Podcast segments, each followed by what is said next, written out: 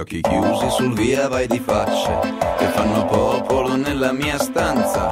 Mi sento solo, che è una bellezza, quasi una vetta della mia via. Da tronco cavo, da nido senza sonno, viene non viene, chiede di me.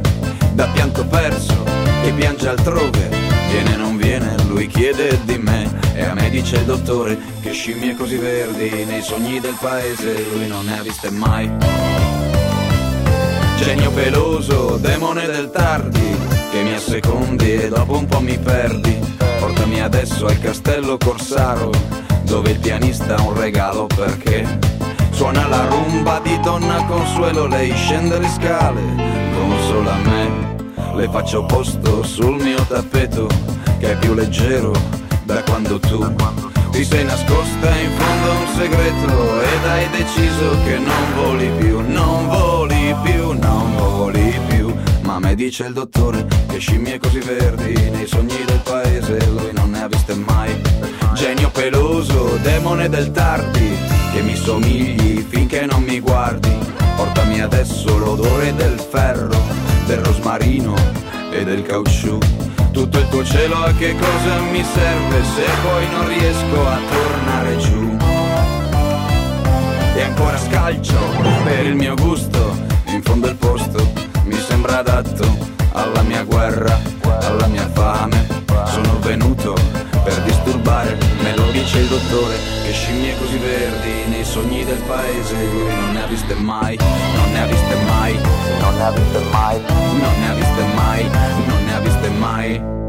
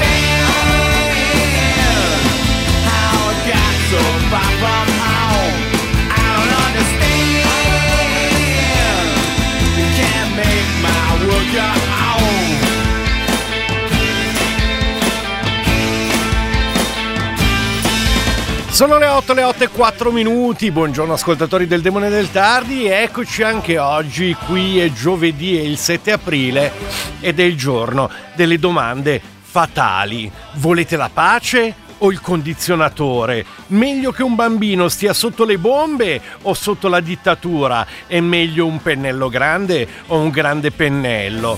Ecco, l'ultima tra le domande non è nuova e ci riconduce all'antica metafisica della tinteggiatura. Le prime due, invece, ambiscono a porsi come le sliding doors dell'oggi, anche se come sliding doors paiono più porte a soffietto recuperate dall'Eroi Merlin per separare il tinello dall'antibagno, piuttosto che dei bivi epocali collocati sul sentiero della storia. Il popolo vuole la pace? Diamogli il condizionatore, direbbe Maria Antoinette. Si vis pacem, paraventaglium, ribatte invece Mario Draghi che ieri si è portato a casa il dileggio dei social e insieme il plauso del Financial Times per aver ideato le sanzioni bancarie alla Russia. L'alternativa posta da Draghi è certamente semplificatoria. In proiezione estiva sta giusto due tacche sopra la scelta tra mare e montagna. Eppure, conoscendoci, se ci troveremo a luglio senza condizionatore potremmo essere noi a voler invadere la Norvegia, perché, ai noi, la decrescita è felice fino a quando non ci tocca e il riscaldamento globale può aiutare giusto se poi a dicembre ci saranno 24 gradi e non ci sarà bisogno di accendere il riscaldamento, altrimenti senti la tua signora Marisa del sesto piano che non ne vuole sapere di rinunciare alla temperatura da tropico pure a Natale. Dunque, volete la pace o il condizionatore? Non c'è nulla, ma proprio nulla, come la guerra, che schiaccia ogni cosa in un'alternativa binaria. Chi sceglie la pace, chi sceglie il condizionatore, come in un puntatone di Ciao Darwin. Poi naturalmente c'è chi non sa e non risponde. Io provo invece a scavarmi il cunicolo della terza via.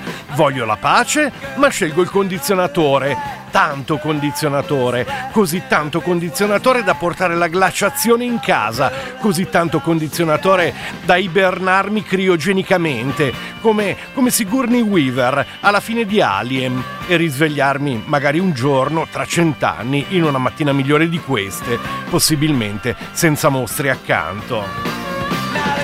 Però sapete qual è il problema della scelta pace o condizionatore? Nella piatta semplificazione che la logica brutalissima della guerra impone, potrebbe anche avere un senso se l'esito della scelta fosse certo, se la promessa fosse realizzata. Tutto con un clic. Spengo il condizionatore, riaccendo la pace. Ah, la magia informatica dello spegni e riaccendi fosse così meccanicisticamente lineare, qualunque sacrificio temporaneo risulterebbe anche accettabile. Schiattare di caldo, tremare di freddo, spegnere la luce, andare a piedi, Netflix a giorni alterni, addirittura Netflix a giorni alterni. Molto, molto sarebbe accettabile. Un buon prezzo, tutto sommato, se in cambio si ottenesse la pace. Il problema però è che la certezza del concambio mica c'è, anzi pone più di un dubbio. La guerra durerà anni, ci informa il Pentagono e tra l'altro lo anticipava già ieri sulle colonne del manifesto Alberto Negri. Scriveva Mosca sta conducendo una guerra di annientamento. Gli Stati Uniti e la Nato puntano a una sconfitta epocale per la Russia. Il massimo che si può sperare dopo Bucia è una tregua armata, non la pace. Cadono le maschere, quella indossata da Putin, padrino di un massacro e di crimini di guerra a ripetizione. Mosca che sta conducendo una guerra totale di annientamento, non c'è un obiettivo politico o di governo del territorio ucraino come poteva sembrare all'inizio, come dichiarato dallo stesso Putin, ma l'intenzione di lasciare terra bruciata e di ottenere al massimo il controllo, se riesce, del collegamento via terra dalla Crimea al Donbass. Scriveva così ieri Alberto Negri e aggiungeva che è caduta anche la maschera della Nato, dove gli Stati Uniti sul campo di battaglia europeo conducono le danze per assestare alla Russia una sconfitta epocale con una guerra per procura usando gli ucraini come loro fanteria.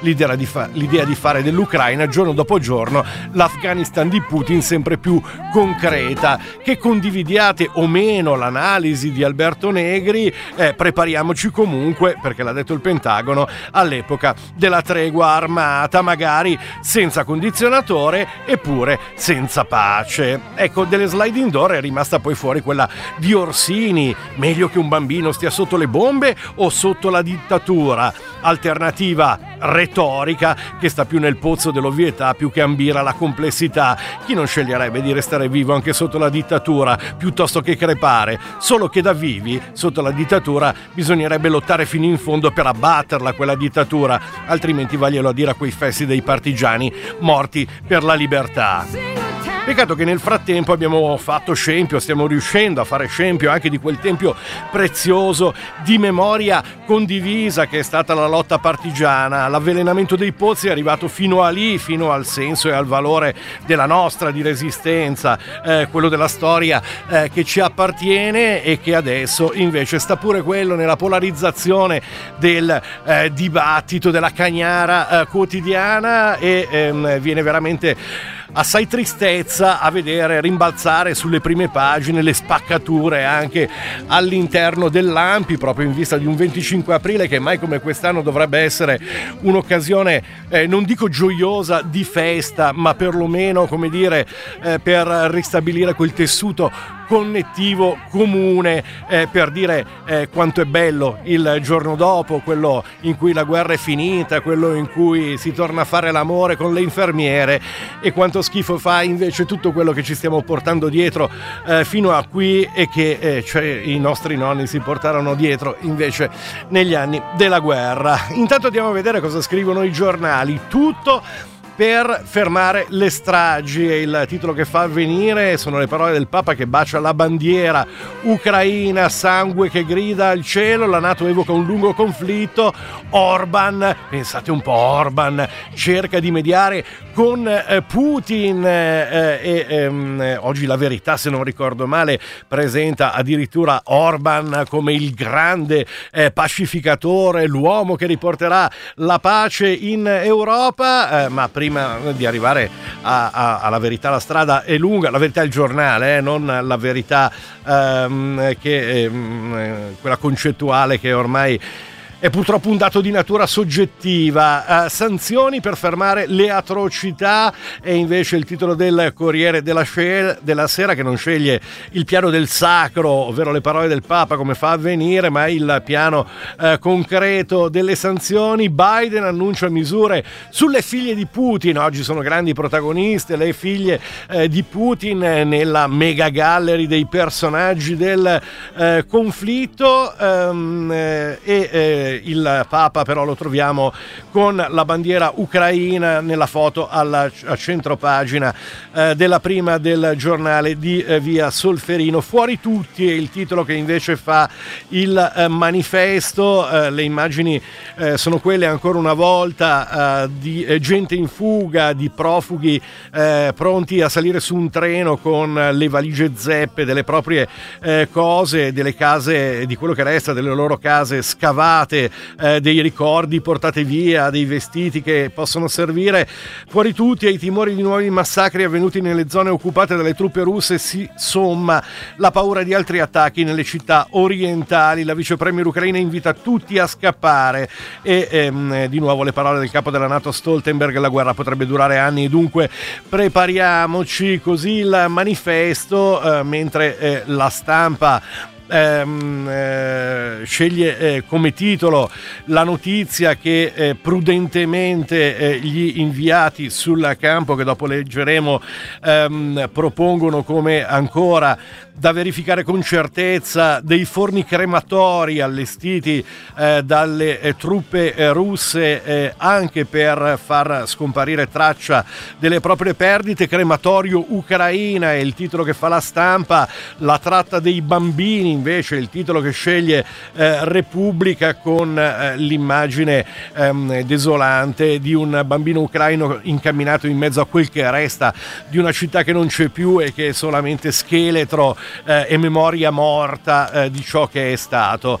Fa un'altra scelta invece il Fatto Quotidiano che oggi apre sugli affari che si fanno in guerra. La guerra è un affare, ecco chi ci guadagna, i conti in tasca, big delle armi, Leonardo più 44% e ehm, le fortune del gas eh, liquido americano. Um, mi sto concentrando sui titoli, poi torneremo più tardi eh, anche su eh, tutto il resto che troviamo sulle prime pagine di oggi. Eh, domani invece eh, ci riporta eh, sulla scelta, la scelta finale dell'Europa tra tollerare i massacri o tagliare il gas di Putin. Draghi si prepara, lo stop delle forniture costerebbe tra lo 0,8 e 2,3 punti di PIL ma niente recessione, ehm, prova a rassicurare il Presidente del Consiglio e ehm, sulla prima di domani, così come su quella di eh, diversi altri giornali, riverbera la sliding door della pace o del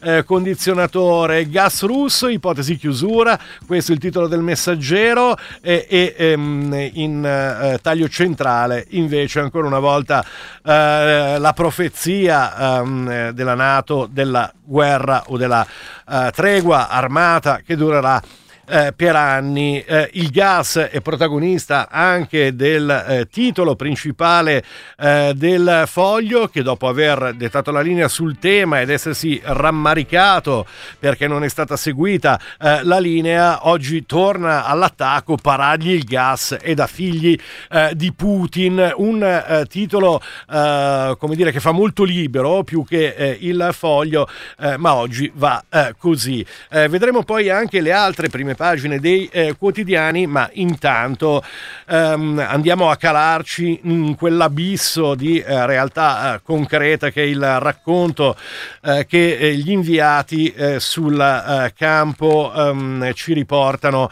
dalle città ucraine. vediamo, ehm, andiamo innanzitutto a uh, Borodianca, eh, dove eh, Francesca Mannocchi per la stampa racconta. Prima della guerra eh, Borodianca contava 13.000 persone, una città umile di pendolari che lavoravano nella capitale, costruita lungo un incrocio stradale, è stata attraversata dai mezzi russi che puntavano a Kiev. Oggi di quelle colonne di mezzi restano carcasse carbonizzate e le trincee abbandonate lungo chilometri di boschi. Li ho attraversati ieri mattina guidata dai mezzi delle unità speciali dell'esercito ucraino che scortavano le ambulanze dirette a nord per evacuare i malati, trascinando i mezzi che rischiavano di impantanarsi nel fango. Il sindaco, dopo la liberazione della città, ha detto che mancano all'appello 200 persone, ma è troppo presto per contare i morti. Abbiamo appena cominciato a scavare tra eh, le macerie. Si presentava così Borodianca ieri mattina, i vigili del fuoco a scavare con le mani tra i resti dei palazzi di 13-15 piani venuti giù d'un colpo, a terra i resti delle vite che ospitavano, un peluche, un triciclo, una pentola, lo stendino per i panni, lungo la strada, le auto schiacciate dal peso e dalle eh, delle macerie e, e i eh, crateri.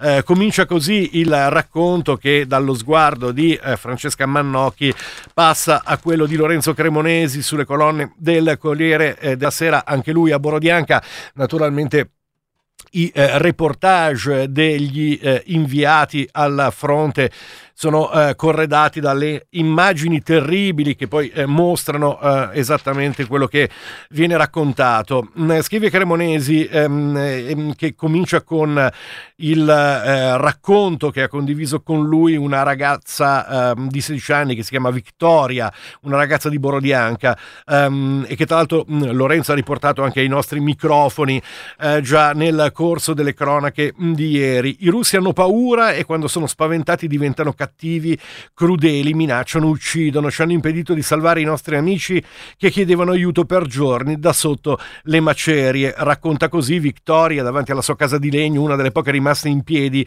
in questa città di rovine. Non vuole esagerare, precisa più volte solo dire al mondo che cosa è successo qui davanti a casa sua. I soldati russi, racconta, erano tutti molto giovani, avevano piazzato il posto di blocco proprio di fronte alla nostra porta, ci parlavano tutti i giorni, era chiaro che erano terrorizzati, giovani reclute che pensavano di dover fare delle esercitazioni militari a Karsoyak in Bielorussia, dalla mattina alla sera si sono trovati a combattere qui da noi. Lei non li giustifica, anzi, noi a loro non avevamo fatto nulla, ma continuavano a minacciarci senza motivo. Mio padre mi teneva chiusa in casa, temeva violenze sessuali. Come sappiamo, sono capitate qui intorno. Borodianka viene catturata subito dalle colonne russe in avanzata verso Kiev. Il 25 febbraio si combatte nelle periferie, bruciano i palazzi più alti, le strade si riempiono di crateri, di granate e macerie. Il traffico è paralizzato, i russi sparano a bruciapelo contro le auto di chi scappa, come testimoniano le carcasse abbandonate e poi schiacciate dai carri armati. I pochi civili rimasti in città si sono nascosti come noi nelle cantine, continua così il racconto di Vittoria. Qui vicino stava anche Yura assieme a sua moglie, li conosciamo molto bene. Il 27 febbraio ci hanno telefonato, chiedevano aiuto, dicevano che una cannonata aveva abbattuto il loro palazzo e loro con altre 4 o 5 persone erano rimasti intrappolati in cantina, sepolti vivi. Noi siamo corsi fuori, ma i russi non ci hanno lasciato andare. Per oltre una settimana ogni tanto chiamavano, erano disperati, morivano morivano di fame e di sete, la morte del topo, ma i russi non ci hanno mai permesso di aiutarli. Adesso i pompieri tireranno fuori i loro cadaveri. Uno dei racconti più drammatici, ehm, scrive ancora Cremonesi, eh, e proprio per questo necessita di conferme, riguarda i forni crematori mobili che i russi userebbero per bruciare i cadaveri e allo stesso tempo occultare le prove dei loro crimini. Uno dei primi a svelarlo è stato il sindaco di Mariupol, la città sul Mar Nero, dove la dimensione del massacro potrebbe offuscare tutto ciò che è emerso dai dintorni di Kiev fino a oggi. Nelle ultime ore la vice premier Irina Vereshchuk ha specificato che i forni mobili verrebbero usati anche per cremare i soldati russi. Il Cremlino non vuole mostrare i morti per evitare la crescita del malcontento in patria, ha detto. Si fanno più circostanziate anche le accuse di stupri contro gli invasori, lo ha detto alla BBC la commissaria per i diritti umani al Parlamento di Kiev, Ludmila Denisova. Sarebbe accaduto a 25 donne di età compresa tra i 14 e i 24 anni a Bucia. Stiamo documentando ogni caso, mentre Mosca nega e accusa le autorità ucraine di fabbricare lo scandalo come arma di propaganda. Il calcolo delle vittime di queste sei settimane di guerra resta ancora elusivo ora che le strade diventano più agibili grazie al fatto che le unità russe che stavano nella regione di Kiev sono uscite dal paese ed è possibile raggiungere località sino a ieri paralizzate dal conflitto, emergono ovunque realtà di violenze e orrori che vanno capite e quantificate. Secondo gli abitanti a Borodianka i cadaveri sotto le macerie o sparsi nei campi potrebbero essere centinaia. Ci sono villaggi che non sono ancora stati visitati dalle squadre di soccorso. Secondo il sindaco di Ostomei eh, mancherebbero all'appello 400 suoi cittadini, una quindicina bambini. Così Lorenzo Cremonesi, mentre invece nello scavo dalle colonne del eh, manifesto scrive da Odessa, la tenaglia russa nel Donbass, um, um, scrive scavo, le spiagge sono una distesa infinita di ordigni sotterrati sotto la sabbia del Mar Nero, nascosta da un inatteso scirocco che ha coperto la nebbia, eh, di nebbia la costa di Odessa quando sbarcheranno dal mare salteranno in aria, assicura il soldato ucraino che pianta gli avvisi per i civili. Campo minato, non entrare, mentre l'amministrazione cittadina implora le donne di andarsene e portare via i bambini. In stazione due treni speciali caricano i profughi, ma non è ancora la grande fuga. Intorno alle vie del centro vengono rinforzate le barricate, gli alti lastroni in cemento farciti di esplosivo avvertono che qui tutti sono pronti a morire. Lo vedi? Non si arrenderanno mai, dice un imprenditore italiano, indicando i tanti che lavorano senza sosta per irrobustire le difese. Le minacce però arrivano dal cielo, le sirene suonano di notte e di giorno da 42 giorni che nessuno è riuscito a dormire per più di 4 ore senza essere svegliato dagli allarmi. Il massiccio assalto di Mosca viene dato ora per scontato, questione di ore, dicono gli ufficiali del comando nella città a cui non basteranno gli appelli dell'UNESCO per essere graziata dall'artiglieria pesante e dai missili. Le forze russe sembrano più impegnate a riorganizzare le unità intorno a Kherson ehm, e ai villaggi verso Mariupol con l'obiettivo di chiudere la partita nella città martire e prendere definitivamente il controllo del confine russo fino alla Crimea. Poi forse toccherà a Odessa, forse, ripetono i residenti che non hanno alcuna intenzione di andarsene, anzi, a dirla tutta, stanno rientrando quelli che erano sfollati nelle scorse settimane, tra cui molte donne, chi per unirsi alla difesa civile, chi per accudire gli anziani rimasti nei sobborghi quasi senza nessuna assistenza. Um, a, Miko- a si vanno chiarendo le notizie sugli attacchi nei pressi dell'ospedale oncologico oncologico e di quello pediatrico. Alcune fonti avevano parlato di un bambino morto, ma ieri le verifiche svolte sul posto hanno permesso di accertare che il ragazzo ucciso aveva 16 anni ed era stato colpito giorni prima nel corso di un altro attacco. Poi eh, Scavo ritorna anche eh, sugli eh, orrori eh, di Bucia, sulla eh, disperata situazione umanitaria a Mariupol e ehm, poi prosegue. Lo Stato Maggiore di Kiev sostiene che Mosca si stia preparando l'offensiva finale sul fronte orientale per prendere il pieno controllo delle regioni di Donetsk e Lugansk con 1563 vittime civili accertate dall'ONU e centinaia di altri corpi non ancora identificati per le strade o nelle fosse comuni delle città saccheggiate dai russi, l'Ucraina si prepara a un nuovo assedio e chiede alla popolazione civile di evacuare le regioni orientali.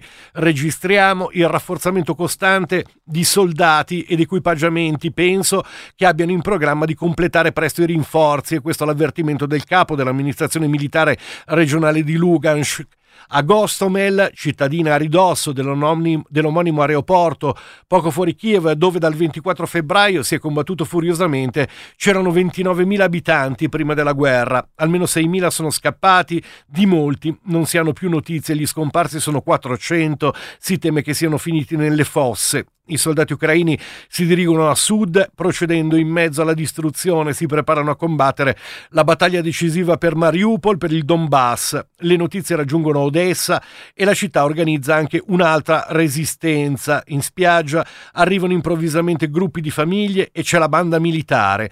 Una sfida a Mosca e insieme un incoraggiamento alle forze combattenti in un clima di festa irreale, difficile da comprendere quando si è lontani dalla guerra. I militari sono suonano jazz e suonano swing. Poi arriva il momento di Slava Ucraini, il canto patriottico che è ovunque l'inno di battaglia. Questo è il eh, racconto in tre parti, un pezzo del grande eh, racconto fatto di eh, tanti luoghi, tanti tasselli e tanti orrori che ci arriva in questi giorni sui quotidiani e non solo da parte degli ehm, inviati al eh, fronte.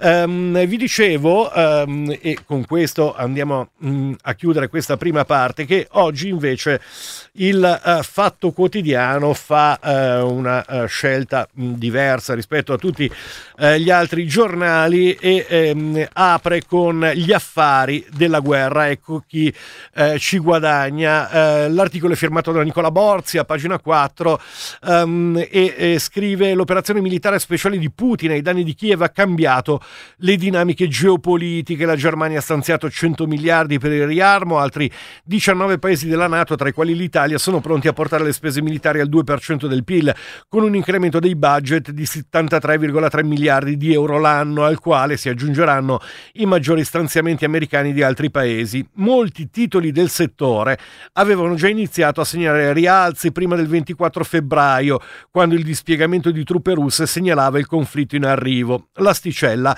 la fissa l'indice Standard Poor's 500 delle maggiori azioni di Wall Street che tra il 23 febbraio, ultima chiusura prima della guerra e il 6 aprile ha segnato un più 5,7%. Nello stesso periodo alcune aziende hanno ottenuto performance più elevate, tutte sono fornitrici del Pentagono e dei paesi NATO. La prima sorpresa è l'italiana Leonardo che ha visto un rialzo del 43,9%, seguono BWX Technologies più 26,3%, società della Virginia che fornisce componenti e combustibile nucleare al governo americano. Poi c'è Booz Allen Hamilton più 25,2%, gigante della consulenza strategica in stretti rapporti con il Dipartimento della Difesa di Washington. E poi eh, si prosegue con tutta la speciale classifica. L'altro capitolo è quello del gas, che è l'altro settore che mostra il cambio di paradigma geopolitico, ehm, eh, appunto quello dei produttori ed esportatori di gas naturale liquefatto. Ehm, gli esportatori statunitensi di shale gas stanno emergendo, scrive Borzi, come i veri grandi vincitori della crisi dell'approvvigionamento del vecchio continente, poiché per il terzo trimestre consecutivo hanno esportato volumi record nell'Unione Europea e a prezzi decollati dopo l'invasione russa dell'Ucraina, scattata proprio quando gli esportatori eh, americani eh, di shale gas avevano completato progetti di sviluppo pluriennali per esportare più grosse quantità. A dicembre gli Stati Uniti hanno venduto all'estero il 13% della propria produzione di LNG con una crescita di 7 volte rispetto a 5 anni prima, già a dicembre, prima della guerra, ma nel pieno dei rincari del gas in Europa gli Stati Uniti avevano superato il Qatar come maggior esportatore mondiale di di shale gas, ma i catarioti stanno preparando gli investime- investimenti giganteschi per riprendersi la leadership. Il più grande esportatore americano è Cheniere Energy, seconda società al mondo dopo la compagnia nazionale emiratina per capacità di export. Tra le società americane del settore che hanno beneficiato in borsa ci sono poi naturalmente eh, Chevron più 20,5%, eh, in misura minore ExxonMobil più 7,8%, male invece Petronas BP Total Energies che segnano tutte il segno meno a fare la differenza, scrive ancora Borzi, sono la presenza geografica, le infrastrutture, i costi industriali di, di raffreddamento, stoccaggio, trasporto e rigassificazione peseranno sul conto finale per i clienti europei decretando un maggior o minor rincaro rispetto al gas russo, di certo più conveniente, ma la misura non è determinabile anche per la segretezza dei contratti di fornitura stipulati con Mosca. Eh, pare quasi un'ovvietà che eh, eh, la guerra ehm, permetta ai eh, settori militari e eh, ai settori energetici di eh, guadagnare con segni più in doppia cifra, eh, ma ogni tanto eh, vale la pena ricordarselo. Sono le 8.30, la linea va adesso al eh, GR e noi ci ritroviamo come sempre tra poco per la seconda parte del Demone del Tardi. Give me time.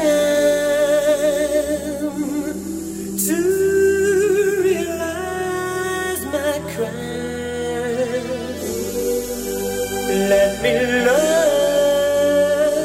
and steal.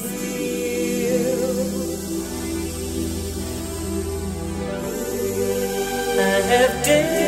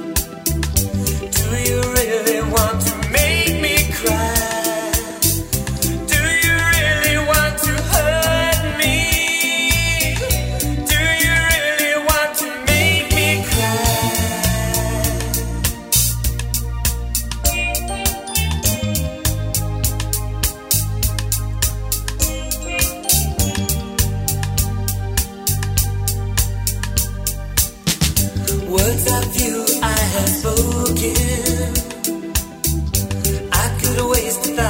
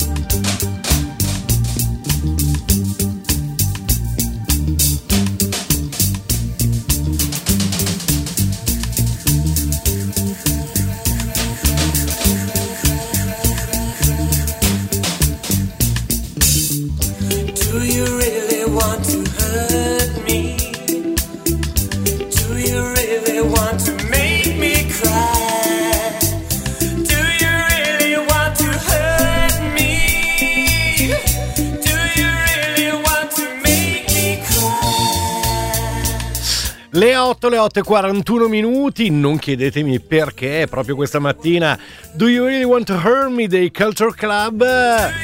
Beh, se volete ve lo dico perché, perché, beh, per caso. Eh, per caso, ma fino a un certo punto, perché l'altro giorno mi, mi, mi interrogavo, pensate un po' che interrogazione, eh, sui mm, dischi che uscivano 40 anni fa, mamma mia, 40 anni fa e sono uscite un sacco di cose ehm, che stanno proprio nel bagaglio della memoria eh, di quegli anni, tra cui una, Do You Really Want to Hurt Me? E quasi quasi magari, bah, il primo maggio, facciamo uno specialone su eh, le canzoni di 40 anni fa, di quel 1982.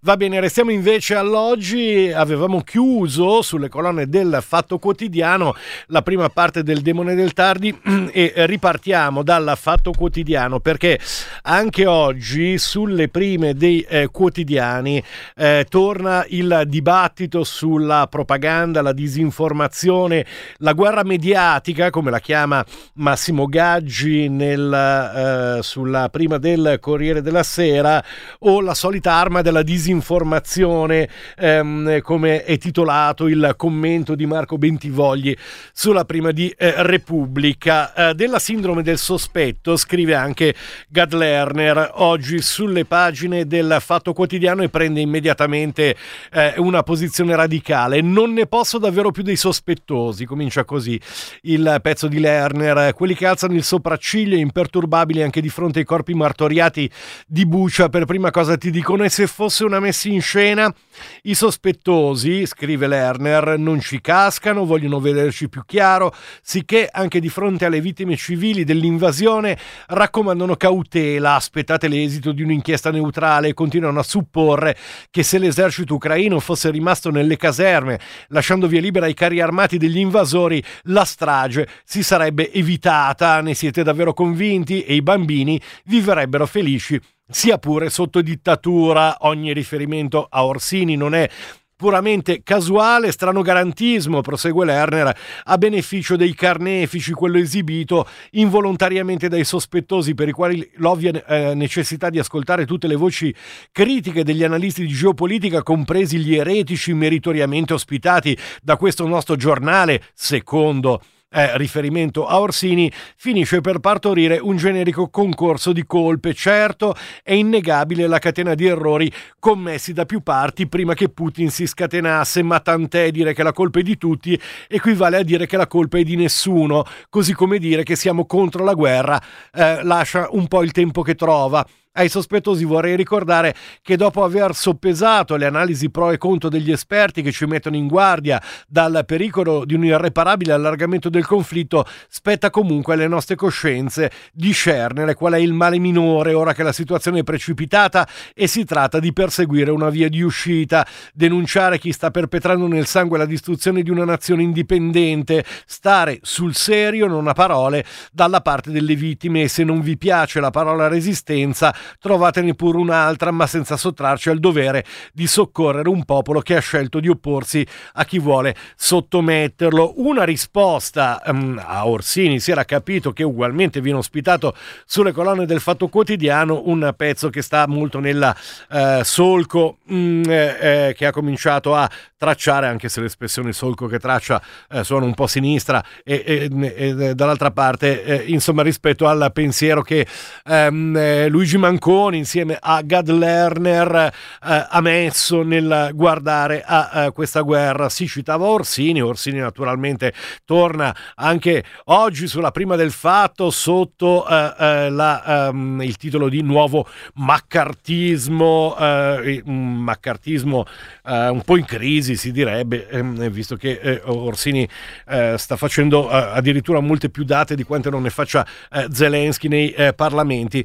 Um, Ehm, però vorrei abbandonare ehm, a questo punto ehm, l'argomento legato eh, alla guerra perché ehm, oggi ehm, c'è la notizia di una strage tutta nostra che ehm, eh, vale la pena ehm, riprendere ed è naturalmente la notizia della sentenza che ieri eh, c'è stata eh, dopo tanti, tantissimi anni sulla strage di Bologna. La strage di Bologna è il quinto colpevole, ergastolo a Bellini, assoldato da Gelli. Siamo ehm, sulle pagine di Repubblica, il pezzo è firmato da Giuseppe Baldessarro, ergastolo e Paolo Bellini, il quinto uomo della strage alla stazione, individuato grazie all'inchiesta sui mandanti della dell'attentato del 2 agosto 1980. Oltre agli ex Narra, Valerio Fioravanti, Francesca Mambro, Luigi Sciavardini, già condannati in via definitiva, e Gilberto Cavallini, condannato in primo grado, quel giorno c'era anche lui, l'uomo di avanguardia nazionale. Per i giudici della Corte d'Assise di Bologna agirono tutti su ordine di Licio Gelli, che finanziò l'operazione con i soldi del Banco Ambrosiano e con la copertura di apparati dello Stato iscritti alla P2. La strage va inserita in una più ampia strategia della tensione, perseguita dalle versioni di destra e sostenuta da un coacervo di interessi di cui erano portatori oltre alle frange neofasciste anche pezzi di servizi segreti, massoneria e politica. Un massacro di innocenti che si trovavano in una stazione in attesa di partire per le vacanze. La bomba di Bologna, secondo la lettura proposta dai sostituti Alberto Candi, Nicola Proto e Umberto Palma, è in linea con gli attentati di Milano e Brescia, con le bombe ai treni, con gli omicidi del giudice Mario Amato e con tanti altri delitti firmati dai neri tesi accolta dalla Corte presieduta da Francesco Caruso che ieri ha condannato anche l'ex carabiniere Pier Giorgio Segatel 6 anni e Domenico Catracchi 4 anni accusati di depistaggio il primo e di false dichiarazioni il secondo per aver tentato di intorbidire le acque dell'inchiesta. L'indagine sui mandanti della strage è ripartita il 26 ottobre 2017. Quel giorno si doveva discutere di una richiesta di archiviazione della Procura che, pur avendo indagato per alcuni anni, non aveva trovato elementi utili. A sorpresa, la Procura Generale decise di evocare a sé il fascicolo per continuare a cercare ancora. Sul tavolo del pool c'era come punto di partenza una corposa memoria fatta dai legali dell'Associazione delle Vittime della Strage, guidati dall'avvocato Speranzoni.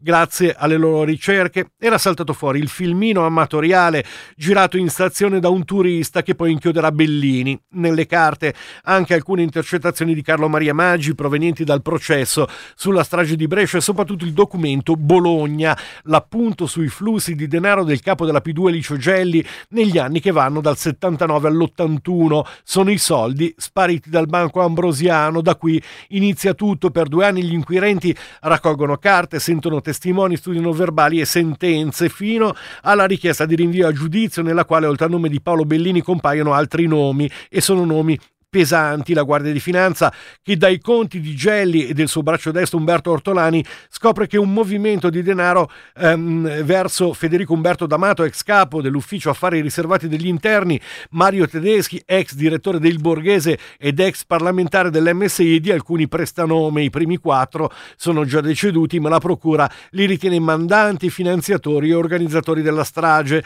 Bellini avrebbe agito insieme ai NAR, già condannati. Gli inquirenti pensano pensano che parte dei soldi di Gelli siano poi finiti ai terroristi neri per l'operazione Bologna. Bellini invece viene inchiodato dall'ex moglie Maurizia Bonini che lo riconosce nel video amatoriale e ammette per la prima volta che il suo alibi era falso. L'ex ordinovista era già stato indagato per la strage a metà degli anni Ottanta ma la sua posizione era stata archiviata perché insieme alla moglie aveva sostenuto di essere partito il 2 agosto alle 8 per una vacanza sulle Alpi. In aula la donna ha cambiato versione, partirono all'ora di pranzo, dettaglio che ha reso compatibile la presenza di Bellini in città alle 10.25, ora dell'esplosione.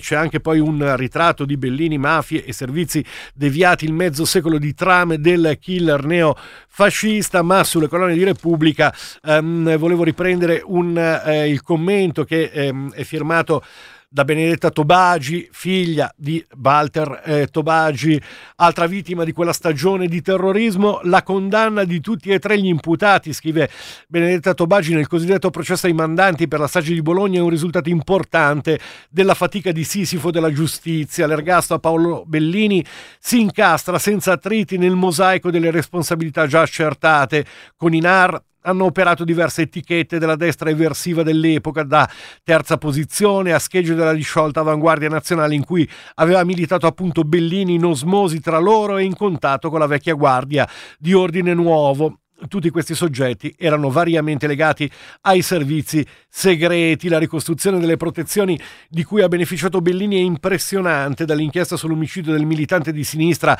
al Ceste Campanile nel 75, ostacolata per anni da disinvolte mezzo- menzogne e depistaggi finché il killer non confessa, ai rapporti col procuratore capo di Bologna Ugo Sisti, che contribuì a dirottare l'inchiesta sulla strage su una presunta pista internazionale fino agli anni 90 delle stragi mafiose cose. Poi ci sono i mandanti, penalmente non c'è nulla da fare perché i protagonisti sono tutti morti, però la pubblica accusa ritiene ormai storicamente provato che la strage è stata finanziata dal vertice della P2.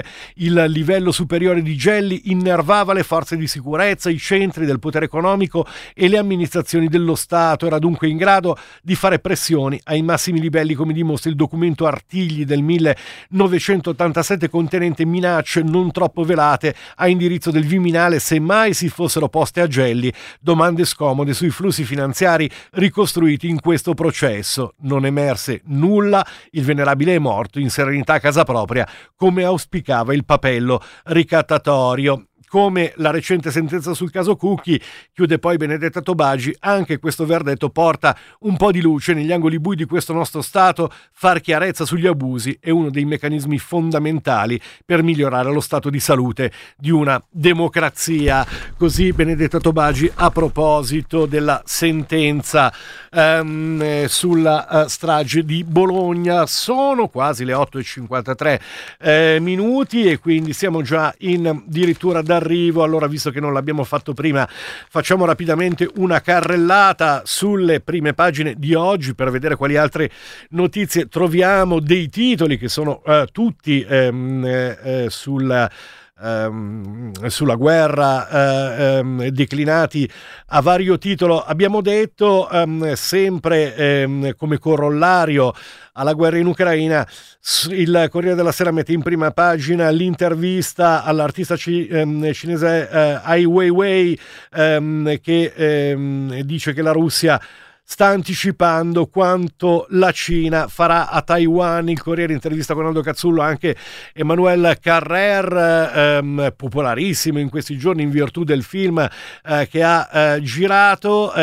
e mh, mm, un pezzo dell'intervista è dedicato alle elezioni francesi che eh, suscitano sempre più eh, interesse eh, per la risalita nei sondaggi di Marine Le Pen e il rischio di ritrovarsi un sovranismo francese francese.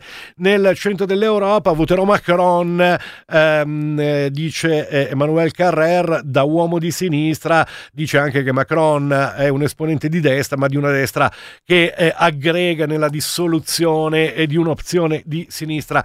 In eh, Francia. Si parla anche dell'attacco alle ville del ehm, volto ehm, eh, TV Filozar, lo chiama così eh, il Corriere, altrove lo definiscono oligarca oligarca, si tratta di eh, Soloviov che oggi viene eh, raccontato nel eh, dettaglio da Jacopo Jacoboni sulle colonne della stampa, la stampa eh, che in eh, prima pagina eh, sta su un'altra domanda fatale, chi paga i costi dell'inflazione? Risponde Carlo um, Cottarelli. Eh, c'è un'analisi firmata da Zagrebelski eh, a proposito eh, degli evocati processi per Putin. Processare Putin è pura retorica, dice Zagrebelski, partendo dal presupposto che un processo reale, la Norimberga evocata, mai eh, ci sarà e mai ci potrà essere se non al termine eh, di eh, una guerra eh, eh, sanguinosa con eh, Putin eh, definitivamente sconfitto, che la prospettiva che in questo momento è difficile eh, immaginare da tanti punti di vista. Um, eh, c'è anche Andrea Malaguti che si occupa di Orsini e i bambini felici con i tiranni, ma eh, scivoliamo via il tema del eh, fisco, che è una nuova faglia all'interno del governo sulla prima di Repubblica. Fisco, Lega e Fratelli d'Italia contro Draghi, il governo valuta la fiducia, le spaccature dell'Ampi, anche sempre sulla prima di Repubblica. L'Ampi si spacca per l'equidistanza su Buccio, pezzo firmato da Concetto Vecchio, e poi eccole ancora qua le elezioni francesi francese, il fronte interno francese, l'analisi che oggi è affidata a Bernard-Henri Lévy. Naturalmente Sole 24 Ore ehm, sta eh, su eh, eh, le parole di ieri di Draghi, non tanto il climatizzatore eh, o la pace, bensì il debito giù al 147% aiuti per 5 miliardi. Eh, Draghi che chiede unità per emergenza e riforme con l'inflazione che è al 5,8, il PIL in calo al 3,1. Oggi lo diceva anche il nostro giornale, il tavolo anticrisi con le forze eh, sociali. Mentre interessante, sempre dalla prima del Sole 24 Ore, ehm, il balzo record dei debiti, pandemia e guerra, il mondo seduto su una montagna di debiti più 9,5%, ehm, il debito sovrano globale è cresciuto di oltre un quarto da 52.200 miliardi ehm, eh, eh, a gennaio 2020 all'attuale eh, record. Eh, ancora ancora dalla prima del eh, messaggero. Ehm, ehm, eh, a proposito eh, di ranking universitari il balzo di Roma crescono ehm, eh, la Sapienza e anche la Luis c'è Renato Zero che torna al Circo Massimo e naturalmente il giornale di Roma eh, ne è felice. Poi c'è uno studio importante evoluzione cane fanno le smorfie per farsi capire. Cane animale del giorno sulle prime pagine dei giornali insieme naturalmente alle oche in virtù dell'elogio funebre che ieri eh, Sartori delle Sardine ha fatto in consiglio comunale per le oche eh, del collega straziate dai cani ehm, del eh, vicino, non c'era mai stato elogio funebre ehm, eh, o comunque valorizzazione eh, del mondo eh, dell'oca ehm, ehm prima mm, di, di, di, dei film di Custurizza per passare poi a Sartori, ma, ma mannaggia io ormai sono in ritardissimo e quindi chiudo semplicemente salutandovi e che devo fare? Anzi, no, chiudo con Karim Benzema che seppur in taglio basso sta sulla um, prima pagina della Gazzetta uh, dello Sport a salvaguardare la bellezza del uh, calcio dopo la tripletta, la seconda tripletta di fila fatta ieri sera in Champions sul uh, campo del Chelsea. Ci sentiamo domani mattina, la linea va a Prisma, anche oggi Lorenza Ghidini e Roberto Maggioni insieme a voi.